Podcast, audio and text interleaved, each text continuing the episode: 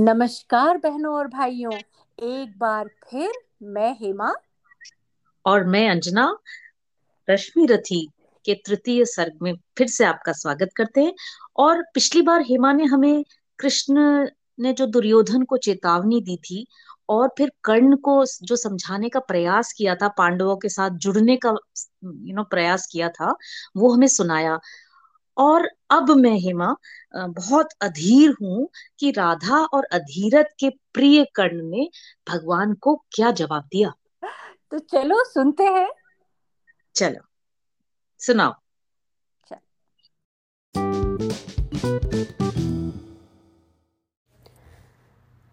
कुरु राज्य समर्पण करता हूँ, साम्राज्य समर्पण करता हूँ।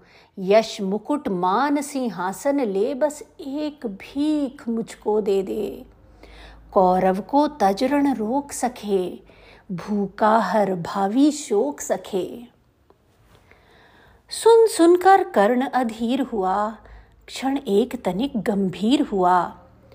फिर कहा, बड़ी यह माया है जो कुछ आपने बताया है। दिन मणि से सुनकर वही कथा मैं भोग चुका हूँ ग्लानी व्यथा। जब ध्यान जन्म का धरता हूँ, उन मन यह सोचा करता हूँ। कैसी होगी वह माँ कराल? कैसी होगी वह माँ कराल? निज तन से जो शिशु को निकाल, धाराओं में धर आती है। अथवा जीवित दफनाती है? सेवती मास दस तक जिसको पालती, उधर में रख जिसको। जीवन का अंश खिलाती है, अंतर का रुधिर पिलाती है। आती फिर उसको फेंक कहीं, आती फिर उसको फेंक कहीं। नागिन होगी वह, नारी नहीं। हे कृष्ण, आप चुप ही रहिए। हे कृष्ण, आप चुप ही रहिए, इस पर न अधिक कुछ भी कहिए। सुनना न चाहते तनिक श्रवण जिस माँ ने मेरा किया जनन। वह नहीं नारी कुल पाली थी, सर्पिणी परम विकराली थी, पत्थर समान उसका ही था सुत से समाज बढ़कर प्रिय था। गोदी में आग लगा करके मेरा कुलवंश छिपा करके दुश्मन का उसने काम किया। दुश्मन का उसने काम किया, माताओं को बदनाम किया। माँ का पय भी ना पिया मैंने, उल्टे अभिशाप लिया मैंने। वह तो यशस्विनी बनी रही, सबकी भौं मुझ पर तनी रही। कन्या वह रही अपरिणीता जो कुछ बीता, मुझ पर बीता। मैं जाति गोत्र से हीन दीन राजाओं के सम्मुख मलीन, जब रोज अनादर पाता था, कह शूद्र पुकारा जाता था, पत्थर की छाती फटी नहीं। पत्थर की छाती फटी नहीं, कुंती तब भी तो कटी नहीं। मैं सूत वंश में पलता था, अपमान अनल में जलता था सब देख रही थी दृश्य प्रथा, सब देख रही थी दृश्य प्रथा, माँ की ममता पर हुई वृथा। छिप कर भी तो सुधी ले न सकी, छाया अंचल की दे न सकी। पा पाँच तनय फूली फूली, दिन रात बड़े सुख में भूली। कुंती गौरव में चूर रही, मुझ पतित पुत्र से दूर रही। क्या हुआ कि अब अकुलाती है? क्या हुआ कि अब अकुलाती है? किस कारण मुझे बुलाती है? क्या पाँच पुत्र हो जाने पर सुत के धन धाम गंवाने पर या महानाश के छाने पर, अथवा मन के घबराने पर नारियाँ सदै हो जाती हैं? बिछड़े को गले लगाती हैं?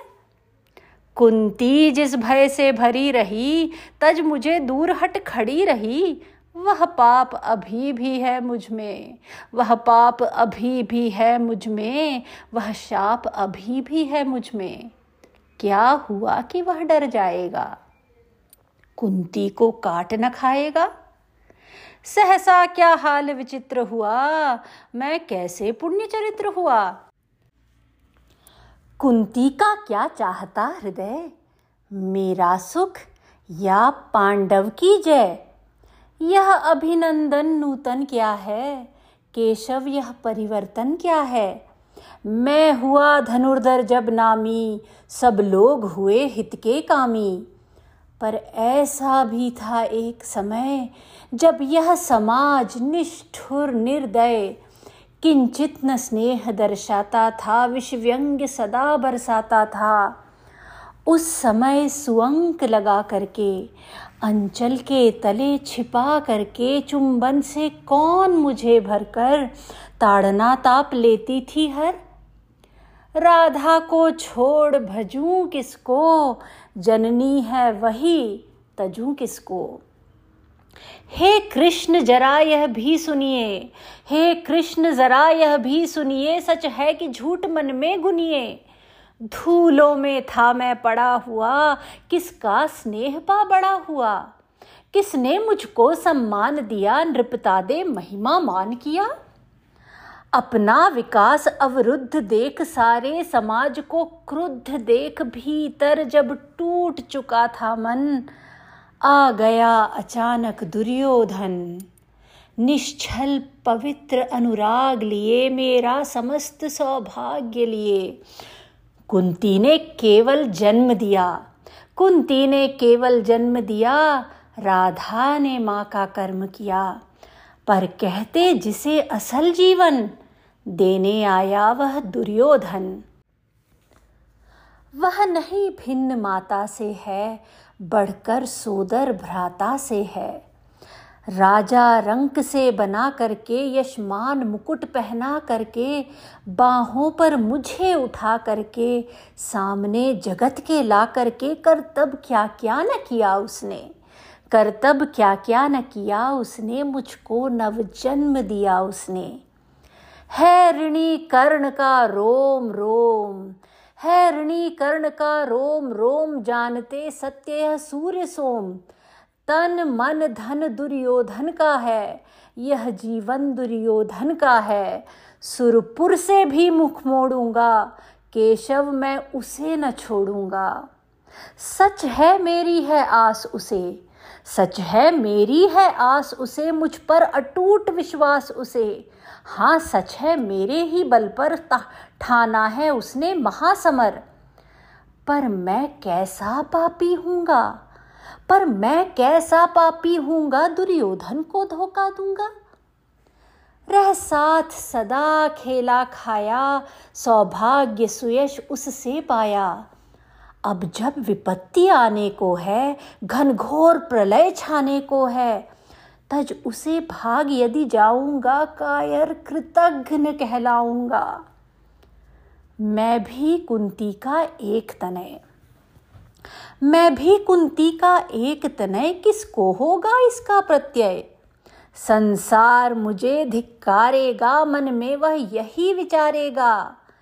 फिर गया तुरंत जब राज मिला, यह कर्ण बड़ा पापी निकला। मैं ही न सहूँगा विषम डंक, अर्जुन को भी होगा कलंक। सब लोग कहेंगे, डर कर ही अर्जुन ने अद्भुत नीति गही। चल चाल कर्ण को फोड़ लिया। चल चाल कर्ण को फोड़ लिया, संबंध अनोखा जोड़ लिया। कोई न कहीं भी चूकेगा, सारा जग मुझ पर थूकेगा। तप त्यागशील जप योग दान मेरे होंगे मिट्टी मिट्टी समान लोभी लालची कहाऊँगा, किसको क्या मुख दिखलाऊँगा? जो आज आप कह रहे आर्य। जो आज आप कह रहे आर्य कुंती के मुख से कृपाचार्य, सुन वही हुए लज्जित होते। हम क्यों रण को सज्जित होते? मिलता न कर्ण दुर्योधन को, पांडव न कभी जाते वन को। लेकिन नौका तट छोड़ चली, कुछ पता नहीं किस ओर चली। यह बीच नदी की धारा है सूझता न कूल किनारा है। ले लील भले यह धार मुझे, ले लील भले यह धार मुझे, लौटना नहीं स्वीकार मुझे। धर्माधिराज का ज्येष्ठ बनू, धर्माधिराज का ज्येष्ठ बनू, भारत में सबसे श्रेष्ठ बनू। कुल की पोशाक पहन करके, सिर उठा चलूँ कुछ तन करके इस झूठ मूठ में रस क्या है?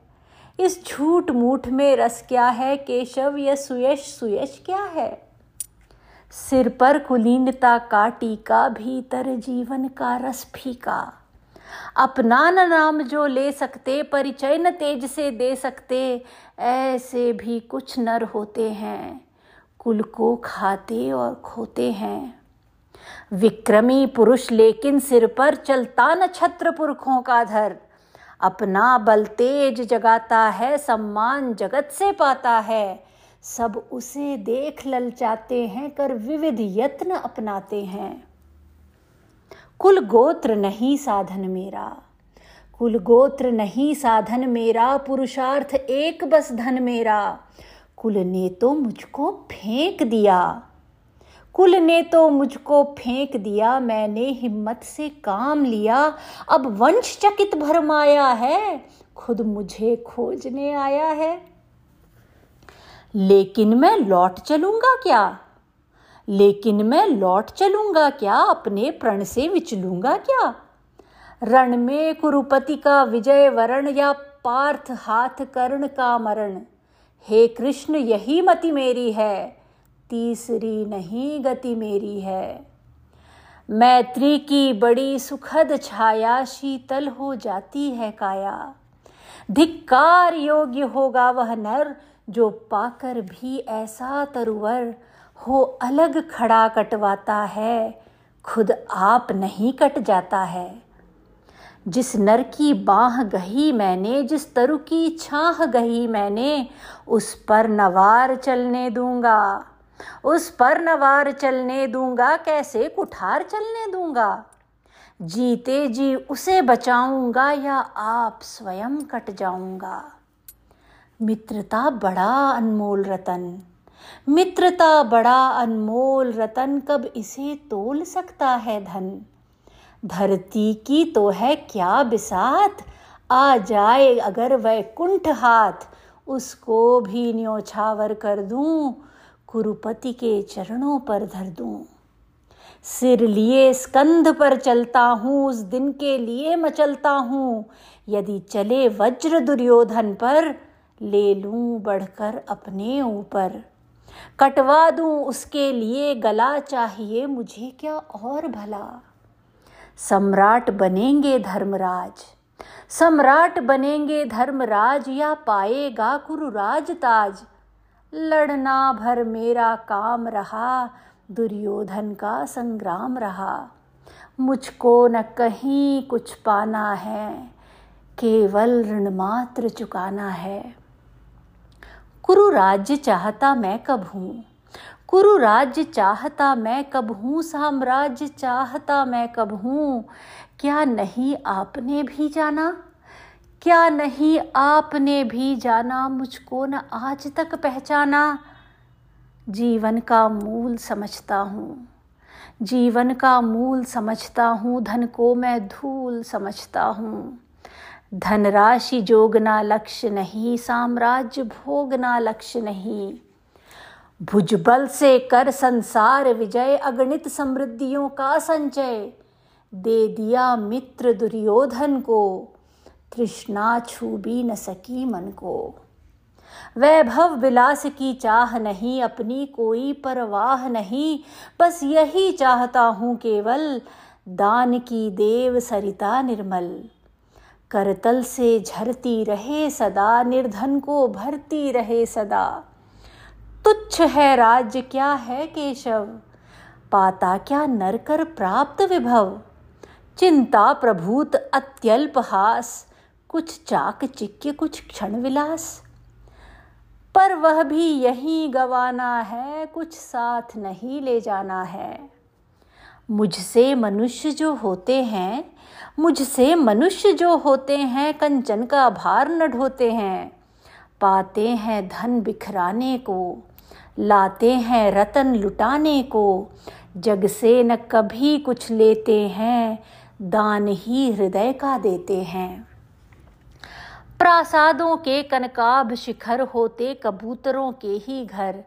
महलों में गरुड़ न होता है, कंचन पर कभी न सोता है। बसता वह कहीं पहाड़ों में, शैलों की फटी दरारों में। होकर समृद्धि सुख के अधीन मानव होता नित तपक क्षीण सत्ता किरीट मणिमय आसन करते मनुष्य का तेज हरण। नर विभव हेतु ललचाता है, पर वही मनुज को खाता है। चांदनी पुष्प छाया के पल, नर भले बने सुमधुर कोमल। पर अमृत क्लेश का पिए बिना, आतप अंधड़ में जिए बिना, वह पुरुष नहीं कहला सकता, विघ्नों को नहीं हिला सकता। उड़ते जो झंझावातों में, पीते जो वारी प्रपातों में सारा आकाश अयन जिनका, विषधर भुजंग भोजन जिनका। वे ही फणिबंध छुड़ाते हैं, धरती का हृदय जुड़ाते हैं। मैं गरुड़ कृष्ण, मैं गरुड़ कृष्ण, मैं पक्षीराज सिर पर न चाहिए मुझे ताज। दुर्योधन पर है विपद घोर सकता न किसी विधि उसे छोड़। रणखेत पाटना है मुझको, अहिपाश काटना है मुझको।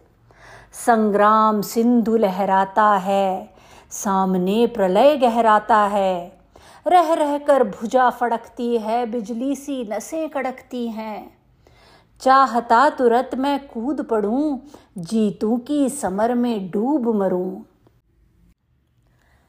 अब देर नहीं की जय केशव अब देर नहीं की जय केशव, अब शेर नहीं की जय की केशव केशव।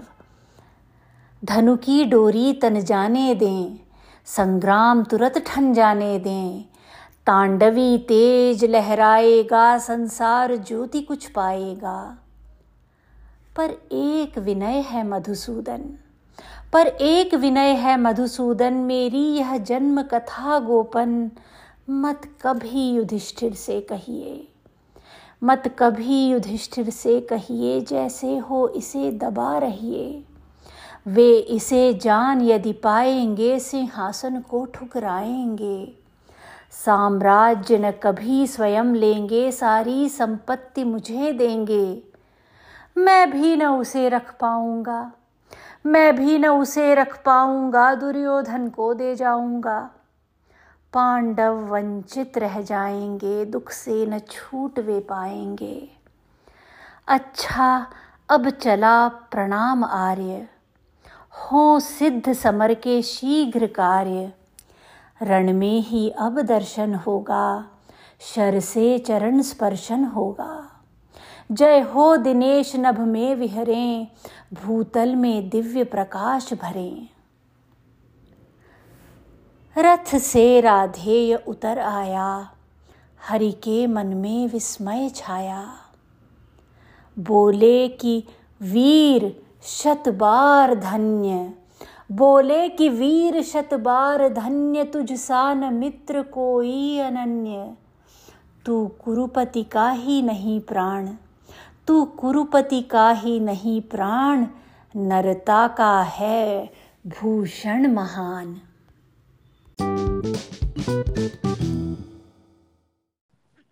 लड़ना भर मेरा काम रहा। मुझको न कहीं कुछ पाना है, केवल ऋण मात्र चुकाना है। वाह, हेमा, कितना गंभीर कितनी गहराई, कितना तर्कयुक्त उत्तर कर्ण ने कृष्ण को दिया, है ना? कृष्ण की एक एक बात को किस तरह से पकड़कर अपने विचार रखे, कर्ण ने, बहुत ही आनंद आया ये तीसरा सर का सेकंड हाफ़ सुनकर। तुम्हें क्या लगता है? एकदम सही बात है अंजना। इनफैक्ट मैं तो मतलब करण से इस एपिसोड में बहुत ही इम्प्रेस हो गई।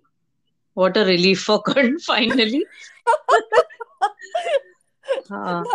I mean कि यू नो जैसे कि मैंने तुमको पहले कहा था कि कर्ण के बारे में मुझे कुछ रिजर्वेशन थे पर इस एपिसोड में जो उन्होंने तुमने कहा ना जिस तरीके से उन्होंने जवाब दिया एक एक बात का I mean it was really amazing और एक एक एक बहुत ही अ इंस्पायरिंग कैरेक्टर की मूल्यों से कितना परिचित सब कुछ जानते हुए एकदम तर्कयुक्त जैसे तुमने कहा वैसे एक रिप्लाई दिया और अंजना तुमने तो बिल्कुल की बात इसमें पकड़ ली कि ऋण मात्र चुकाना है।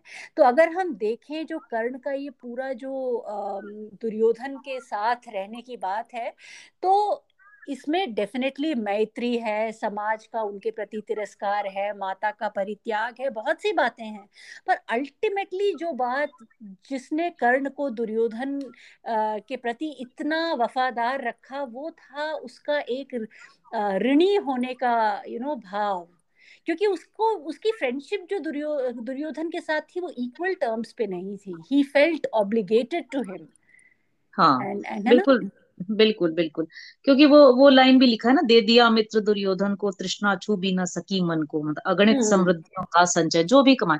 लेकिन इसके अलावा भी इस आ, कविता में महाकाव्य में कितना गहरा अर्थ है जो कि हमारे आज के जीवन में भी कितना प्रासंगिक है ये तो कई बार हम लोग चर्चा कर चुके हैं। ये लाइनें मुझे कितनी बहुत ही अच्छी लगी। पाता क्या नर कर प्राप्त विभव है ना? तुच्छ है हम्म। राज्य क्या है केशव?